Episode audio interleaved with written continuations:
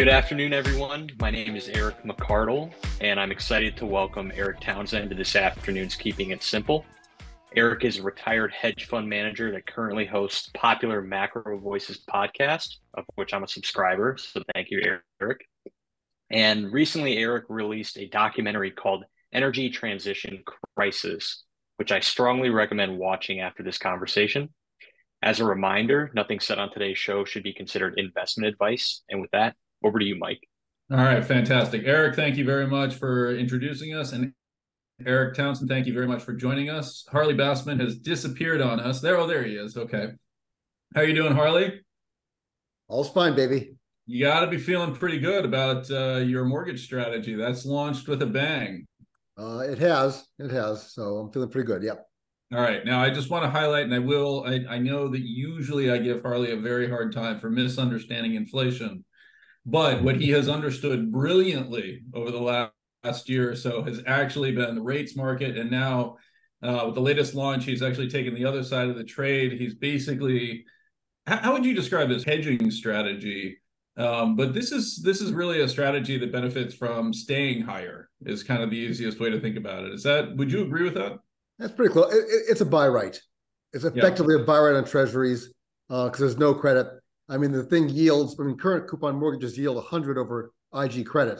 So you get 100 over same duration with, with no credit risk going into, as you've you know suggested, a uh, harder landing going forward. But it's, it's going to be really interesting. I mean, this is really the key question: is is is that underlying dynamic?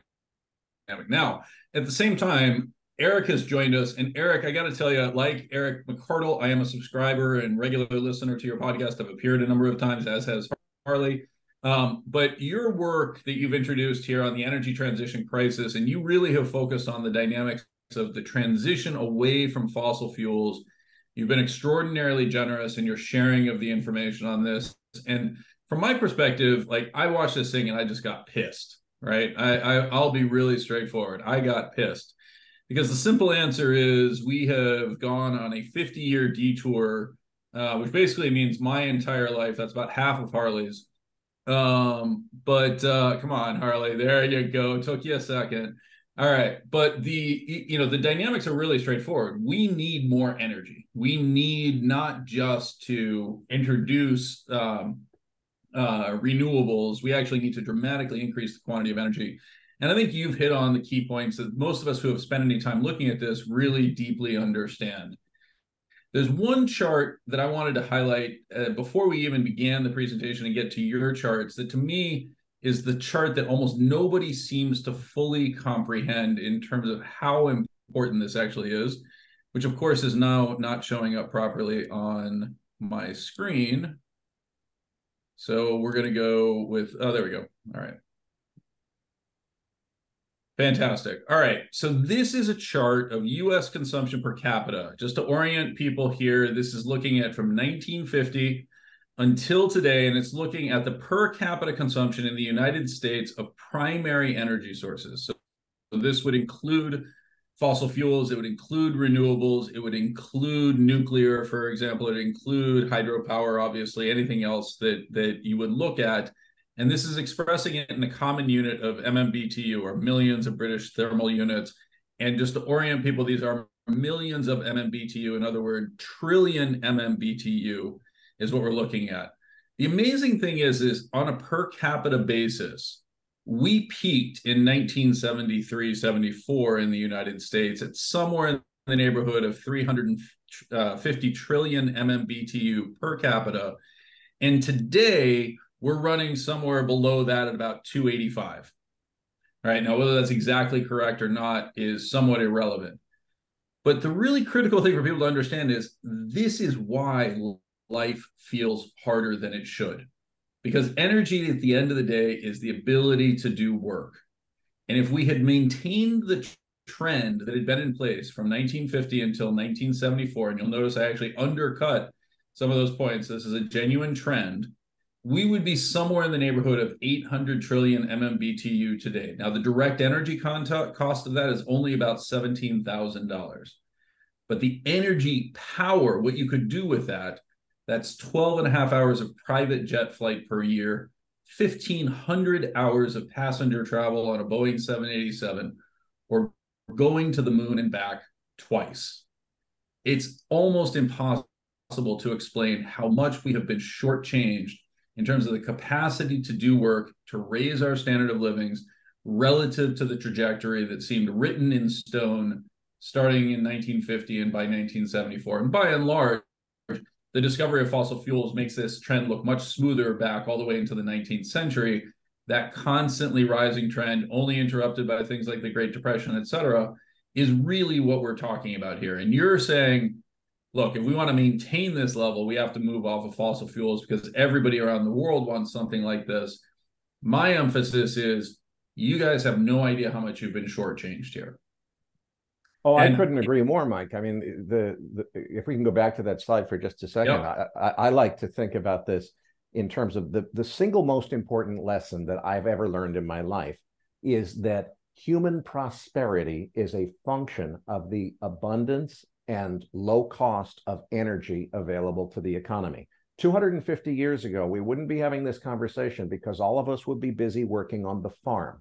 There was no choice but for everyone to have to work on the farm just to make the food we needed to survive. Now we've got, we think that we live in a much better uh, world, but as you're showing on this chart, and it's a beautiful way to illustrate it, we had a, a, just a profound growth of human prosperity right up until 1970 when we deviated away from the solution that we already had to our energy problems. And that happened because of sleazy politics. It was to protect the U.S. oil and gas industry that nuclear energy was basically uh, sabotaged.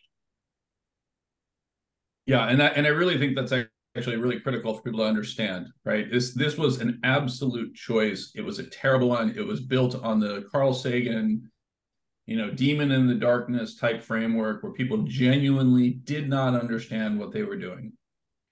Um, I also want to just emphasize, and this, and Eric, I think would agree with this, and just uh, you know, just intuitively, that when we do something like this, we're actually denying the basis of our humanity.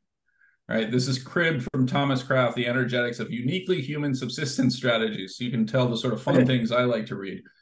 Um, you know, and the researchers suggest humans are not cost economizers. When you see this chart, this is all about scarcity. This is all about cost economization. That's not what we do. We operate in high throughput ways that lead to large payoffs. Right? That is how we differed from the pri- from the primates and the great apes. We produced so much surplus that it allowed us to do all the things that we talk about we want to do more of socialize and enjoy each other's company engage in organizational activities that allow us to increase the quantity of calories that we're consuming for our brains whether that's in physical nutritional form or whether that's in the form of interacting with other really smart people. So I, I just I can't overemphasize this enough, right? The reason we're struggling with all this stuff is because we have actually been led to believe we live in an era of surplus, and the reality is we live in an era of scarcity. Uh, Mike, Mike, Mike, okay. and, Mike, one second, here. Mike and Eric. I, I, hate to be the sand of the Vaseline here, but should one? Oh, argue, you love being sand in the Vaseline. Shouldn't one, couldn't one just say that we're becoming more efficient? I mean, if, we're go, if you're bringing in public transportation, they bring in washing machines that have a, a, better score. I mean, I think if you ran your chart from 1880 to 1930, you'd see all the poor horses being put out of business, but the cars. I mean, I, this doesn't strike me as being a, a public policy bad.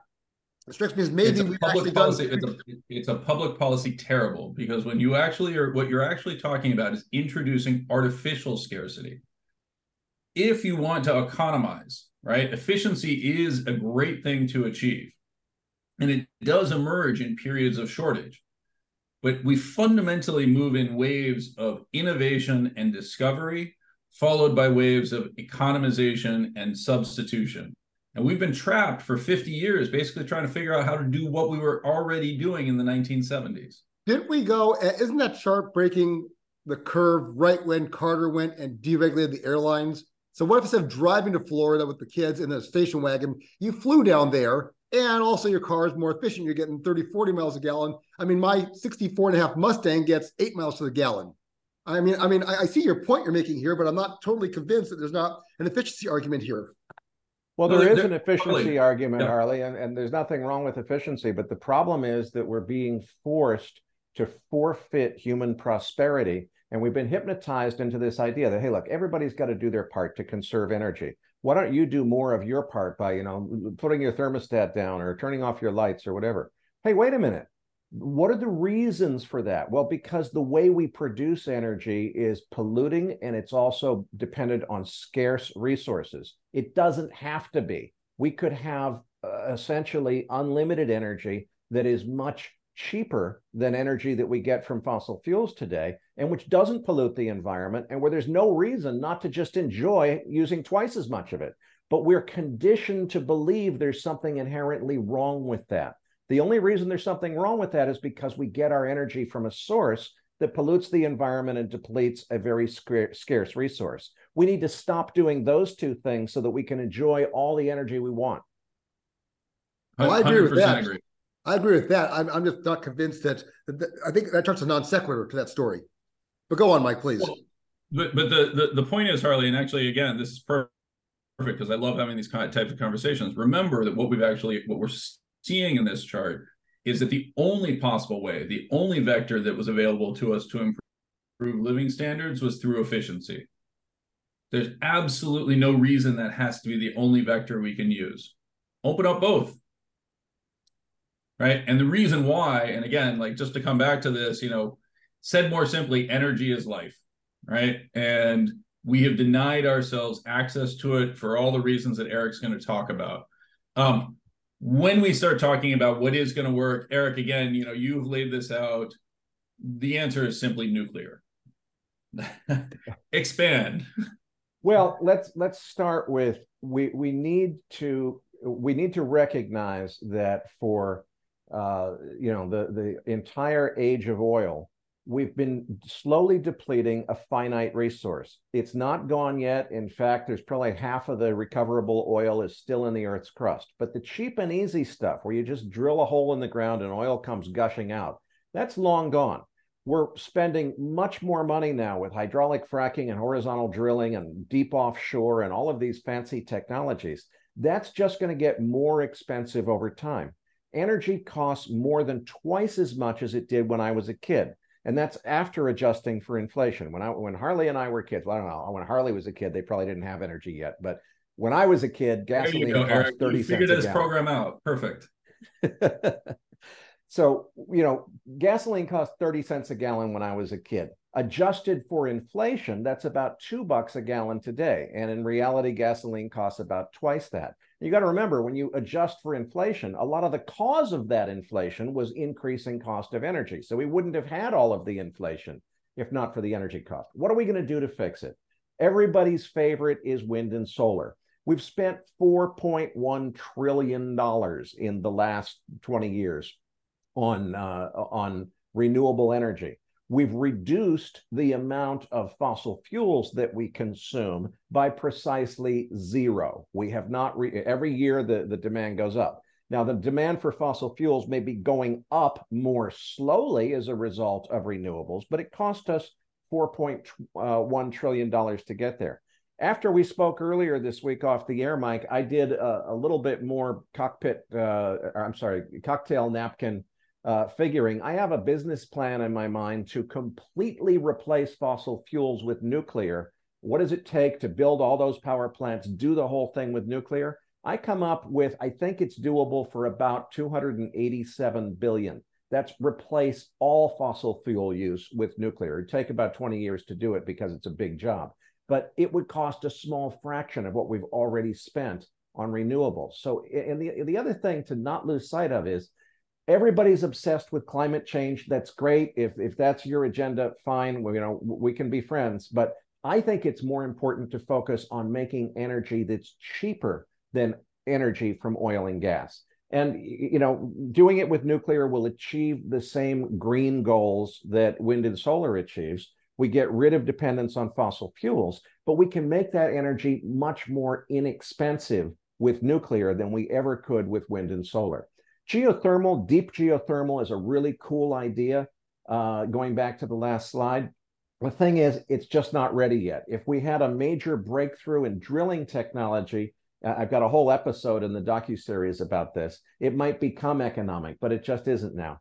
Hydropower is pretty cool, but hydropower has already been built out in all of the places in the world that are conducive to it.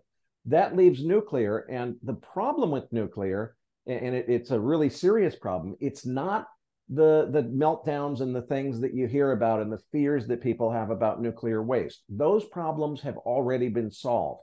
The unsolved problem, and I want to be part of solving it, frankly, is the cost and schedule overruns. Nobody has ever built a large scale conventional nuclear power plant on time and on schedule.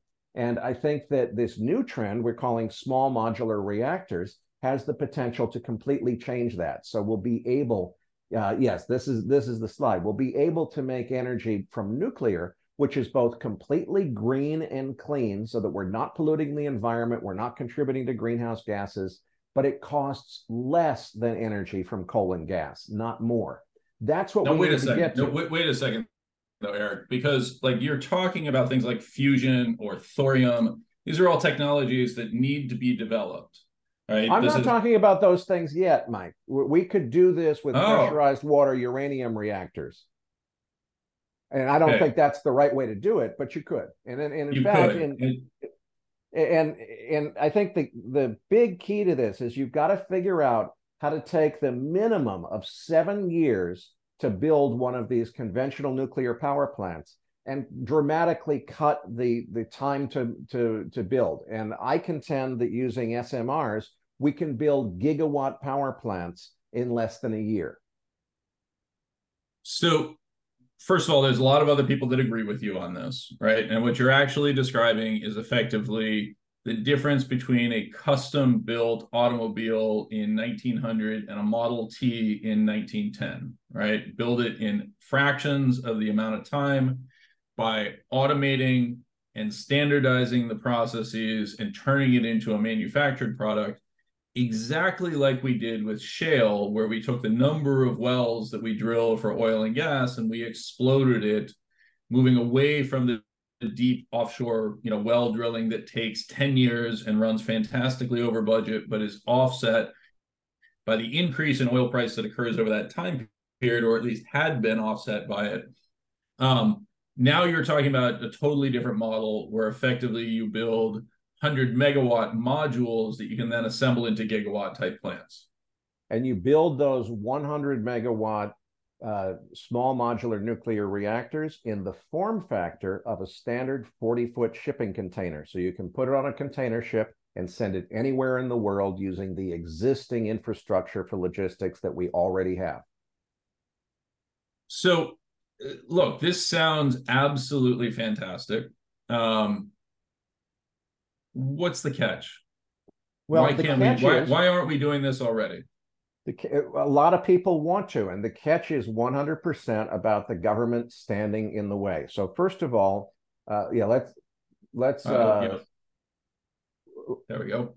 Yep, that's the one.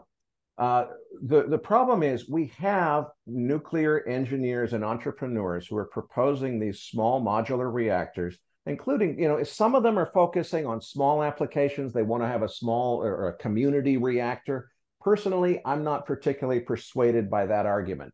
I think about the whole value of smr small modular reactors, where if a module is 100 megawatts and I want to build a three gigawatt power plant, well, I need at least 30 of those things. And actually, the, the 100 megawatts is thermal energy. You got to convert that to electricity. There's some uh, efficiency losses there. So you need more than 30 of them. But the point is, as many shipping containers as you need to send to build whatever size power plant you want.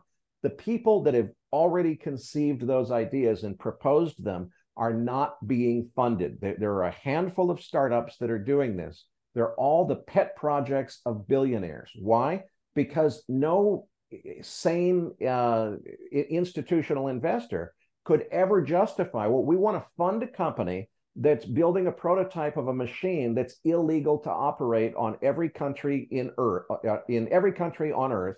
And there's no regulator on earth that even has a process for regulating or or even permitting and allowing the operation of the so-called new technologies now the new technology what people call advanced nuclear or generation 4 That's a code word for we're not talking about 1950s technology anymore. We've moved into 1960s technology. That's like 50 years ago. That or 50, 60 years ago.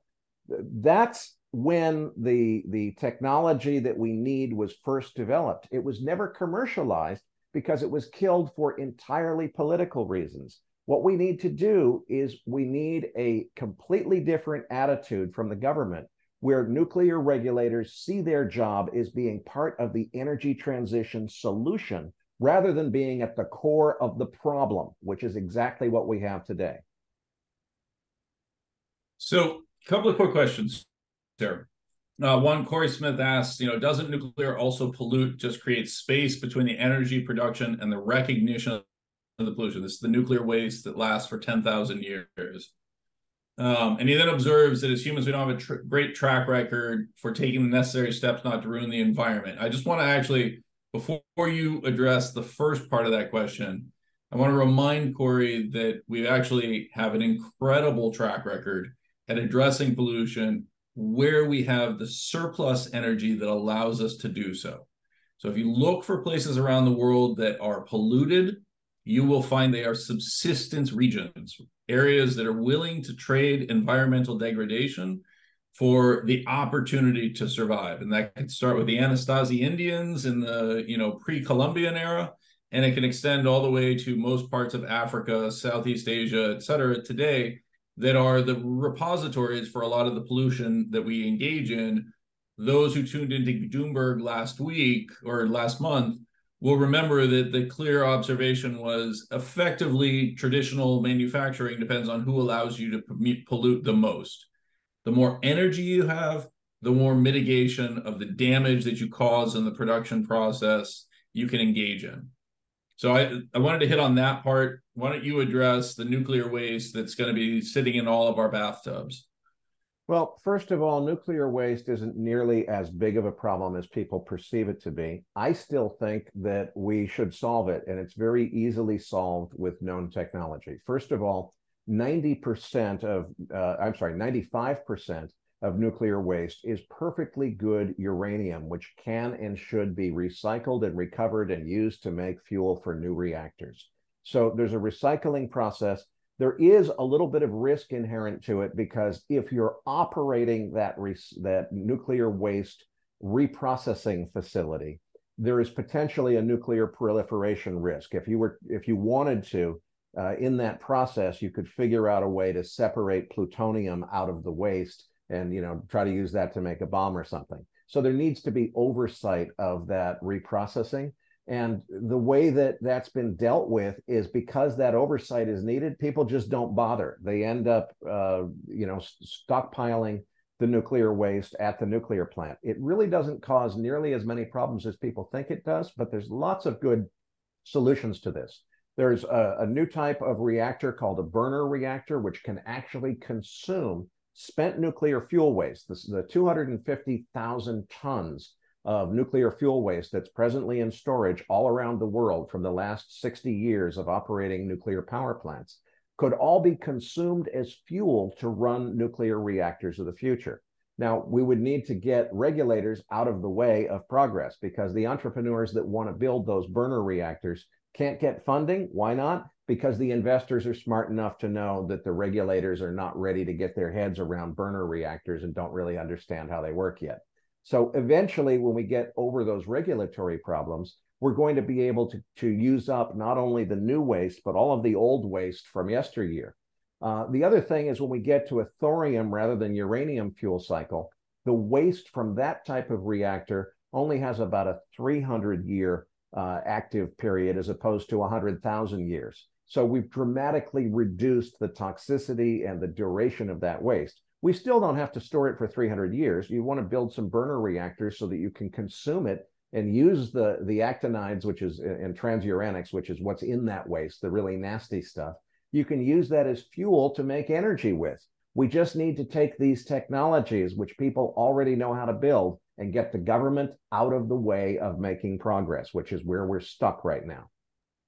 Eric, we had a, a poll we put out where we were asking what was the the hindrance and the biggest one I seem to agree with you that is political. But I'm curious, is it really are the politicians really wrong? Not that I have a whole respect for them. I'm just thinking like you know in uh, between San Diego and LA, there's the San Onofre plant, and that is on by the ocean, and the 405, the main freeway between LA and San Diego, and left of that is the mountains. And you close off the 405 at that choke point, it's pretty grim. It's kind of almost cutting off most of Southern California, the whole Southland over there. I'm curious if if, if we're if they're being crazy or not in in, in shutting down. Uh, same thing with Shoreham in Long Island. I mean, is it a situation where they're not that dangerous, but we put them in the wrong places, or is just misplaced fear? Well, first of all, the nuclear power plants uh, that were built in the 1960s and 70s are not without some pretty significant problems. They didn't have the automation and passive safety systems that are uh, being built in new nuclear power plants today.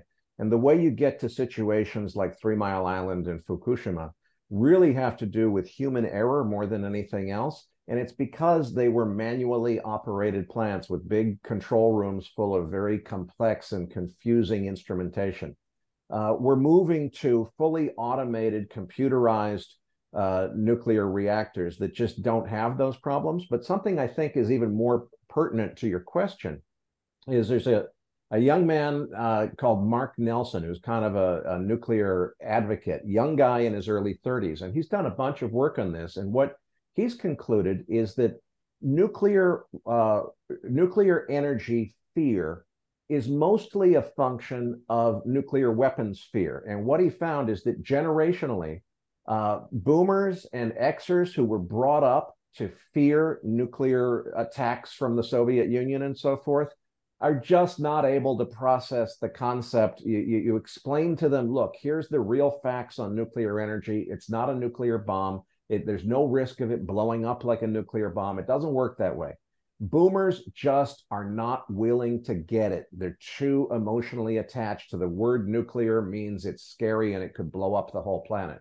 What he's finding is that the if you go to younger generations, they have a completely different attitude. They don't understand what it is because they've been conditioned by especially a lot of liberal politics to believe nuclear is bad and it's not green and so forth. But as soon as you explain it to them, all of a sudden they become pro nuclear almost instantly. They don't have the same emotional resistance that boomers do. So, Mark's theory is that the new generations are going to be much more open to this. So, in terms of, uh, you know, did they make mistakes? Uh, I don't think we made any mistake with having nuclear energy. What we could do is upgrade all of, you know, we've got this pro and anti nuclear, either it's good or it's bad. Well, wait a minute. What if we really looked at it objectively and said nuclear energy is really, really good, but the nuclear plants built in the 1950s and 60s and early 70s are all based on some really antiquated technology. They need they need automated safety systems. They need passive safety systems that don't depend on backup generators. They, they need a lot of improvements you could engineer refits of existing nuclear power plants in order to dramatically increase their safety by bringing them up to what's now called generation 3 plus safety standards nobody's focused on that because nobody thinks about it nobody's got a way to make a buck on that but i think that there's plenty of room to correct the deficiencies that exist in nuclear power instead we're decommissioning these perfectly good nuclear power plants, which is crazy. They, you know, we spent a fortune building them, more than we needed to. Frankly, there were a lot of a uh, lot of corruption in those projects of the 60s and 70s. Um, we could do a much better job, and I think that getting away from bespoke on-site construction and building all of the modules in factories on fully robotic assembly and test lines is the way of the future. Can you build these SMRs and put them in the middle of the desert like Nevada or New Mexico? Or do they have to be near water for cooling? It depends. If you use the old school nuclear technology, what we call a pressurized water reactor, you really need to have a big source of coolant water. If you use molten salt rather than water as the reactor core coolant, you can design uh, a molten salt reactor that operates in the desert and it doesn't need any adjacent ocean or river in order to cool it. I mean, I think that's the big problem is that on the coast is, is the big blue states, and they're not going to do this thing. So you got to put them somewhere away from populations. Yeah, the, so I think this molten is, salt yeah. technology. It, it, it's it's amazing to me. What molten the, the history of this 1951 is when we first demonstrated electricity from nuclear energy. By 1958, they figured out that meltdowns and particularly hydrogen explosions, which are both uh, a result of using water as the core coolant, th- those were the big problems. So they commissioned a project called the molten salt reactor experiment. The idea was what if we used molten salt instead of water as the reactor core coolant? Well, they did this project in the 1960s. By 1964, they had built a molten salt cooled nuclear reactor, which solved all of those problems. Just a, a brilliant solution to that problem. What happens uh, after that? They realize that it's a huge threat to the oil and gas industry. And for purely political reasons, they fire the guy that was running the program and cancel the entire project and they order the destruction of all of the research that my parents' tax dollars paid for. The engineers were so pissed off, they refused to, to follow orders. They snuck all of the research documents out of the Oak Ridge National Laboratory and hid them in the basement of a children's museum near Oak Ridge, Tennessee, where they sat for like 50 or 40 years until this NASA uh, researcher named Kirk Sorensen found out about it and just before those documents would have been destroyed, he scanned them all and published them. And that was essentially the catalyst that allowed the birth of an entirely new industry to commercialize this uh, molten salt reactor technology. And I've got a, a, a in the docu series in episode six of Energy Transition Crisis, I play a phone call between President Nixon and Congressman Craig Hosmer, where they basically conspire to kill this just groundbreaking new research. Why? Because it was invented in the wrong state. All of the best nuclear research happened in Tennessee in the 1960s. Nixon and all of the congressmen who were in charge of the Atomic Energy Commission were Californians. They had a project in Southern California called the Liquid Metal Fast Breeder Reactor. They wanted to use that project to benefit California's economy. So they killed the good research and got rid of the the best designs that we ever had. And then uh, subsequent to that, the CEO of Texaco basically bribed them to uh, to to kill the nuclear power industry.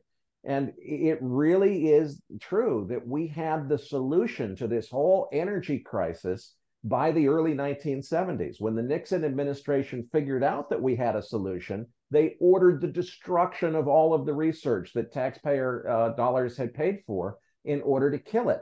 And th- thankfully, the researchers refused to destroy their work and hid it where it stayed hidden for 40 years. And it's now been discovered. And what's happened is the US government still has its uh, head stuck, you know where, but the Chinese government has taken that research that came from Oak Ridge, Tennessee, and run with it. So there's only two molten salt cooled uh, thorium fueled nuclear reactors that have ever been built, so far as I know. One was built in 1964 in Oak Ridge, Tennessee, and one was built in 2018 in uh, Gansu City in uh, Wuwei City in Gansu Province in China. So the Chinese are way ahead of us. They have taken the research that our government tried to throw away They've run with it and they've already built a molten salt cooled thorium fueled reactor. They see the same energy future that I see. And my fear is if they completely get the lead, they're going to control energy for the next hundred years. We, we need to take the research that our parents' tax dollars paid for, and we need to start using it for ourselves, not just giving it away to China.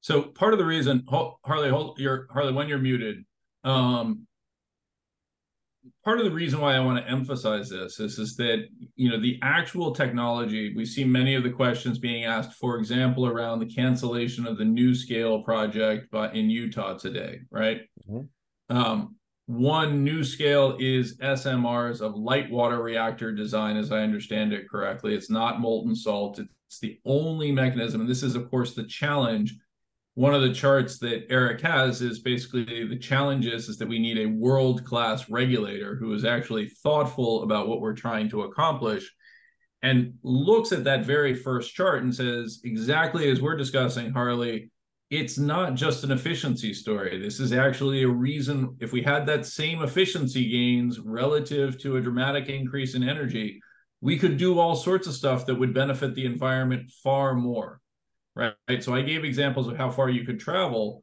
but I'll give you another really simple one, right?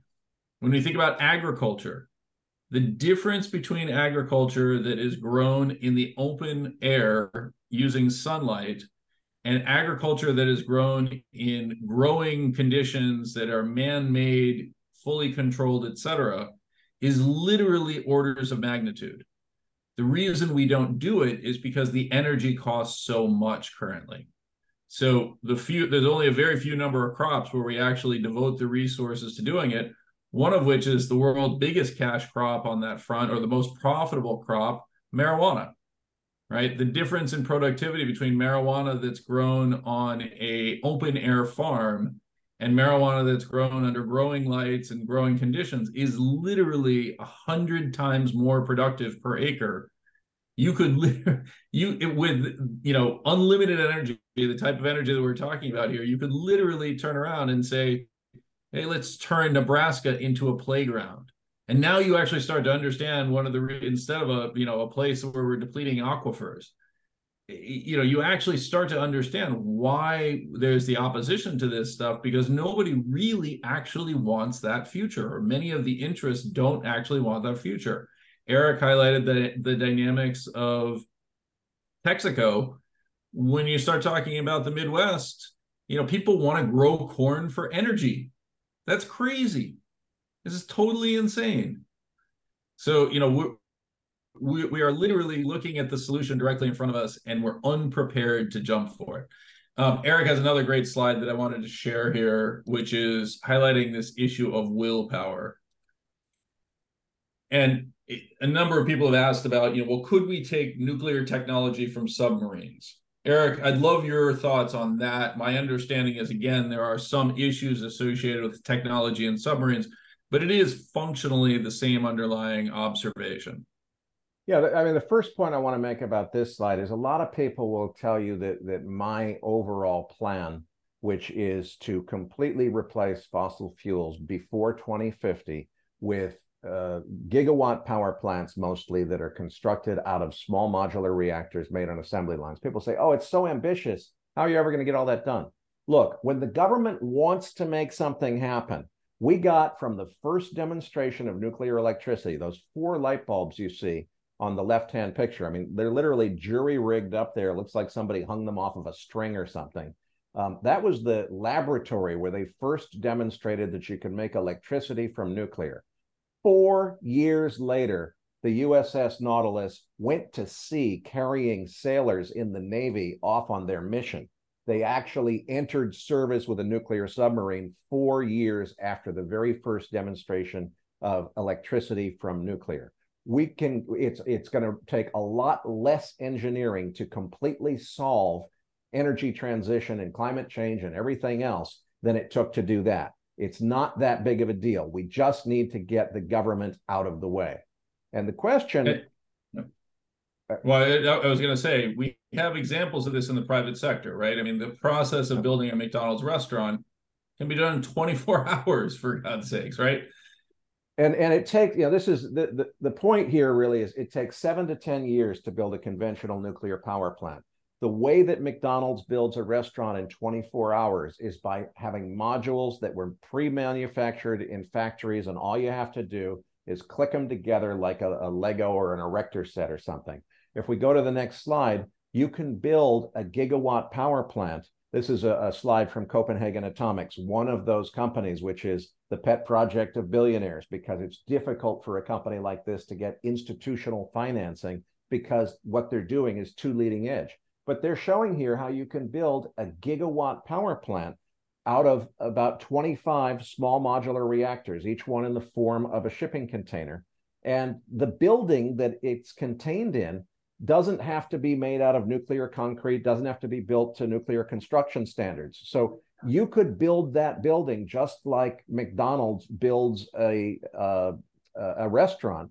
There, there's a little more to a nuclear power plant than there is to a McDonald's restaurant. So I'm saying you can do it in less than a year, as opposed to seven to ten years to build a conventional nuclear power plant. And all of the parts can show up on on a container ship. All of the nuclear reactors come in the form of shipping containers. They get plugged into those tubes, and before you know it, you've got a gigawatt power plant. Um, we need to get to that style of construction. And, and the reason we can't do that today is all of the technology that these guys want to propose is too advanced. It's 1960s technology rather than the 1950s right. technology that the regulators know how to regulate. China ahead, gets Erik. it. They're ahead of us. I can't tell well, if it's well, me that's frozen or everybody else. Um, Erik, let's say China goes totally nuclear doesn't that free up all the oil to go to us at a lower price? Well, uh, it depends. If you if you are on a climate change agenda, then it would free up all of the oil for us to continue polluting while they don't pollute, and that would make us look kind of bad. But I'm concerned about getting. I, on one hand, that would temporarily maybe reduce energy costs but eventually we'd be using all of that oil and gas. And i, I want to get to limitless uh, you know not dependent on any finite resource cheaper energy that costs less than energy from oil and gas costs today. The way you do that is modular reactors and modular power plants and the ability to build them quickly. And i think we can do all of that if we get uh, if we get the government out of the way of progress which is where we stand today circling back to your concept of of, of uh, it's politicians who are doing it. I mean, I would argue it's more like a Daniel Kahneman kind of thing where people have misplaced risk. Like people are more scared of shark bites or lightning than they are of being in a taxi and not wearing a seatbelt. When the reality is, you know, that's that's the most dangerous thing to do. What would it take to? I mean, congressmen or politicians, they have one goal: not to help society, to get reelected. So, how would you actually go and make this happen? Don't you have to convince the people, not the politicians? Well, I think what we need, let's start with what the, the need is. We need to completely just uh, get rid of the bureaucracy of the Nuclear Regulatory Commission and replace it with a new entity that's focused on being part of the solution rather than part of the problem. As far as I'm concerned, the Nuclear Regulatory Commission has done an outstanding job of fulfilling the mission for which it was originally created. But I'm convinced that that real mission was to make damn sure that nuclear energy in the United States could never be price competitive with oil and gas. And they've achieved that goal flawlessly. We need we the people need to demand that that goal be replaced by a new nuclear energy commission and I don't think you can reform the one we have. It's so badly broken. Uh, we need a new one which is focused on being part of the solution. The Idaho National Laboratory is actually showing a few signs of wanting to be part of the solution. They're they're starting to uh, promote new reactor designs, and they, have got a, a, program called NRIC, the National Reactor Innovation Center, which is chartered to help uh, entrepreneurs test new reactor designs and so forth.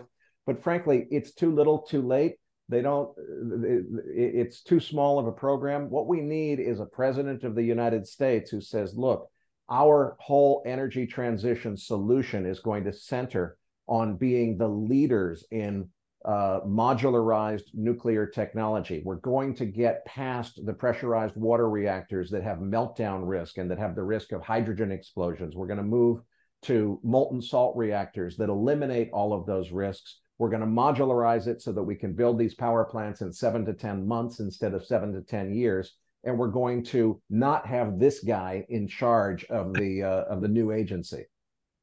I, I, I actually, I mean, this is actually part of the point, Harley. I do want people, I want everyone listening to this thing to go watch Erik's energy transition, to do a little bit of research on this sort of stuff, or simply understand how bad this is, right? This is the head of the U.S. Nuclear Regulatory Commission, Christopher Hanson. His qualifications largely involve his master's degree from Yale Divinity School and Yale School of Forestry and Environmental Studies. I mean, come on, guys. He's better qualified to pray for no more uh, accidents in the aging and poorly designed nuclear power plants we have than anyone else because he's got an Ivy League divinity school degree, Mike. So he can pray better than you can. I absolutely agree. And that is like, if we want to have the head prayer kumbaya group, put this guy in charge. But if we actually want to get this stuff done, you have to make clear we are a voting populace. Make clear to the politicians that you do not support them unless they support nuclear. This has to change. And we have all the signs that we had from the 1950s. We've had our Sputnik moment. The Sputnik moment has already arrived, as Erik is referring to it. It is here. It is China has an operating permit issued for a molten salt reactor. They are on the way. Right? This is no different than having launched, you know, Sputnik into space, setting off the space race, and 15 oh, years later. I'm going to say it's very, very different. When Sputnik was launched, the US government noticed in three milliseconds, and all of the sudden, the single most important thing to everybody in Washington was holy shit, we're behind. How do we catch up? Nobody noticed that China has built and is now ready to operate a, a molten salt cooled thorium fueled reactor. The US government is completely out of touch. Well, I, I, I would highlight that part of the reason why that happened is not because we had one or another party in office, but we actually had a individual who had a history of dealing with these types of issues. We had Dwight Eisenhower in, in in office at that point in time. We actually decided we were going to change stuff and do things. It can happen. I don't care what your political alignment is. Make sure that you know what is actually going on because it is nonsense. It's total nonsense and it's hurting your life and it's hurting your children. And to Erik's point, this is actually different because if we create conditions under which the surplus that we enjoy in the United States is replaced by a surplus that exists in countries that behave in manners that are antithetical to us. You do not win cultural wars on the basis of being poorer but more noble. It just doesn't work that way. You got to get richer and more powerful in order to solve this stuff. And I, I actually have a pushback against Erik. You know, my whole thing is replace fossil fuels. Forget it. I want more. I want more energy. I want more that we can do. I don't want pollution because we can actually solve pollution with more energy, right? Remediating landfills, recycling, they all require more energy and the luxury to spend it in ways like that. Not everyone wants to travel to the moon and back twice in a year. In fact, I think I'd settle for going once every two years. But the simple reality is, is that we're not using, we don't have the energy to waste. We're so caught up in this nonsense that we're destroying the world that we're not actually thinking about how to make it a better place. Um, look, but looking at, at, at, you were talking about the politics and and generations. Are you kind of implying that this will happen in 20 years when the boomers are all dead and the millennials take over because they are more comfortable with nuclear power? Well, I think that what needs to happen, and I'm trying to do everything that I can to be part of it, is we need to wake the world up to what's at stake and how important it is to have a nuclear renaissance that's based on the good nuclear technology, not the aging nuclear technology. All the fears that people have, and I think some of those fears are well justified, are, are about the inherent risks of pressurized water reactors. The, the fact that you can have a meltdown accident, the fact that you can have a hydrogen explosion, that you can have core depressurization accidents, loss of coolant accidents. You can solve all of those problems with molten salt uh, and liquid fueled reactors, which are load following, and, and you just get a, a there's much better technology, which has been known for 50 years, and it's never been commercialized because the government has stood in the way. We need to get the people to understand that. And I think Mark Nelson is onto something that younger generations are not hung up on nuclear power equals nuclear uh, bomb. And so, if you can give them credible information and put it in front of them, which is what I'm trying to do with energy transition crisis, then you can maybe get the public support we need to say, we need a nuclear renaissance that's based on the good nuclear technology, the, the, the doing it the right way. The next thing, though, is you need to find a place. Right now, the entire advanced nuclear industry is basically stalled for lack of capital. Why doesn't anybody want to invest in it with institutional money? Because these guys want to build machines that are not legal to operate in any country on earth, in which no nuclear regulator on earth knows how to regulate. What I'm working on right now is a pitch deck, which I'm going to take to as many sovereign governments as will listen to me, which basically says, look, if you want to be on the leading edge of energy transition, and I don't care if, you know, my primary motive for this is I want cheaper energy than what we can get from coal and gas. For most people, especially politicians, their motive is going to be climate change and getting rid of, uh, of carbon emissions.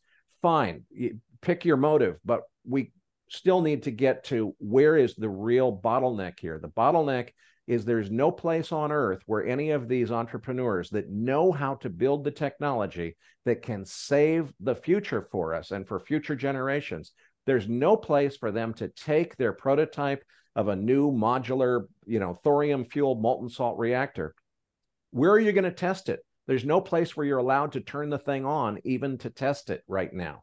We need a, a, a combination of a, a, a much better nuclear regulator and someplace in this on this planet there only needs to be one where there's a nuclear a small modular nuclear reactor test and certification facility where you can take your smr and say okay we, we got this thing to where we think we're ready to start it up. We're going to have some regulators look at it make sure we're not doing anything that's unsafe. We're going to fuel it. We're going to start it up. We're going to test it. We're going to make sure it works. And if it works well we're going to ask that regulator to certify it for us the only sovereign governments can do this. Sovereign governments never do anything until somebody hands them a plan on a silver platter that says, Mr. Politician, if you want to be successful, here's a plan. You do X, Y, and Z, and you're going to be successful despite yourself.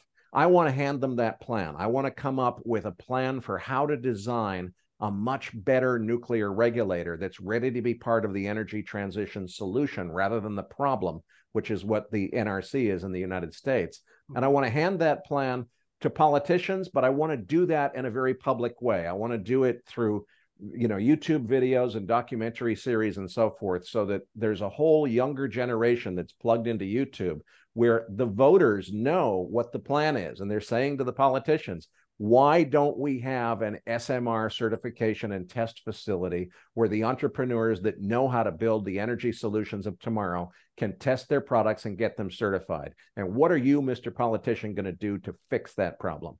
Right now, nobody understands this. Energy Transition Crisis, which was my low budget YouTube documentary series, is my first attempt at trying to communicate that message to as many people as will listen to it. My next attempt uh, the project that I'm working on now will be a pitch for what it would take to design a completely different style of nuclear regulator, which wants to be part of the energy transition solution rather than being an impediment. Erik, you're a, your your background. You're, you're an oil trader. Um, yep. So two, two a horizontal segue. Two questions here. One is how does your views on nuclear impact your views on the price of oil? And secondly, the, uh, it seems to me the transition from oil to nuclear is either going to happen because the price of oil goes up by so much, the, the economics force you, or the idea that the, the Greens want to go and, and, and stop pollution, and that's your avenue. Which of those two avenues, and then how do you link your views here to oil prices and what's going to happen to oil? You've got the exact, uh, you've perfectly stated the, the problem, and I agree with everything you just said. I try to work both of those in parallel. Part of the message of energy transition crisis is if you've got a green agenda, you want to solve climate change, the way to do that is with a nuclear renaissance based on what's called advanced nuclear or generation four nuclear, where we get rid of the, the meltdowns and the hydrogen explosions and all those problems. Uh, if you want, but I, unfortunately, as you and I know, Harley, the way the world advances is from one crisis to the next episode three of Energy Transition Crisis is all about why I think it's inevitable that we're headed before this decade is out to an oil and gas energy crisis that's going to cripple the global economy. What I'm trying to do is get the world, especially younger people, to understand before that crisis hits what the solution is. And the solution is a nuclear renaissance based on fast build modular nuclear technology. But if you're so smart, why is the oil calendar spread like negative 10 to 15 dollars? Talking about why is the backwardation in the in the yeah i mean i mean if, if you're so smart and there's going to be a, a, a, a, lack of energy a lack of oil going few, forward shouldn't that forward price be going up then no, not really, because back. I mean, that's it. One of the most misunderstood things about backwardation is that the market is not really predicting the future future price uh, of oil. There, there's a there's a, a demand for oil that's all you know here and now demand, a scarcity demand, which causes backwardation in the market. It's not the case that the backwardation is predicting that prices go down in the future the the backwardation is only indicating that we have a scarcity. I expect that scarcity to get worse, and it may get better, you know, in the short run. And we're probably about to have a big recession. That recession will will quash demand, and you know, energy prices might go down if we don't uh, nuke Iran or something, which would take a few million barrels offline. If Lindsey Graham gets his wish and and we flatten uh, uh, Iran, that's going to change the picture. But we will get through you know the next couple of years eventually we're running out of spare capacity we're going to have an oil and gas energy crisis which i think will be the catalyst that forces us to say okay shit what are we going to do next the answer has been staring us in the face ever since we canceled all of the best nuclear research back in 1971 we need to get back on the solution path that we were on in 1971 and if we can do that, we can solve this whole problem. And we can do it with the latest and greatest technology. It's not that hard, but there's a lot of uh, moneyed interests that have been standing in the way for the last 50 years. Well, and before the clock runs out, I want to get my licks in over here. Why don't you tell Mike why he's wrong about inflation? Well, Mike, uh, if he disagrees with you on inflation, I'm going to go with his view without even knowing what it is. well done, Erik. Well done. Yeah, look, the, the, the, simple reality, Harley, and I've acknowledged this, is there is a path to much higher inflation. Jay Powell has worked very hard to get us there. He's effectively raised the cost of capital and prevented the creation of surplus that solves the problem. We've slowed down and, and dramatically reduced the number of homes that we're building. As a result, there will be housing shortages. We have dramatically slowed down the process of investing in things like nuclear power. So, therefore, we will ultimately face challenges associated with this. It, it, doesn't work the way he thinks it does. Hiking interest rates is a way to slow the economy, but slowing investment and slowing the, the discovery of things for the future is not the solution set to it. So, again, I see a path in which we can have much higher prices. And I hope Erik is wrong that we need to have an energy crisis in order to get the incentive to do this is part of the reason why I focus on the benefits of more, right? There is no reason we have to replace all of the fossil fuels, or even for that matter, why we have to embrace making renewables 35% of it. My answer is really straightforward. I want more. I want more for my kids. I want more for your grandchildren. I want more for everyone because that's the way we make life better. So um, with that said, I do think it's really important for people to understand that what we're really dealing with here is a discussion around energy density. I encourage you guys, we're going to make the slides available. Um, Erik's presentation on YouTube is astonishing. Um, also, several other people, Kirk Sorensen has done some fantastic work out there, et cetera. I would just encourage people to educate yourselves about this and focus on a world that is better don't focus on a world in which we try to go backwards. The solution set is not to reduce the 8 billion people in the world. The solution set is to provide the opportunity to turn that into 8 trillion. With that, I'll hand it back over to Erik. Thank you very much, everyone. Erik Townsend, really appreciate you having you joining us for this. Thanks so much, Mike. And if I can just add, the URL is uh, www.energytransitioncrisis.org. It's an eight part series. It's all YouTube videos. It's completely free. Episodes five, six, and seven are the nuclear episodes. But the, you know the whole series is about energy transition, and uh, I, I think people might enjoy the whole thing. But five, six, and seven are the nuclear episodes. Excellent. Yeah, definitely go check it out. It's a heck of a series. So thanks again to everybody for watching and tuning in. Join us next month on the 14th of December as we bring Chris Whalen to talk about the banking system. We'll see you next time.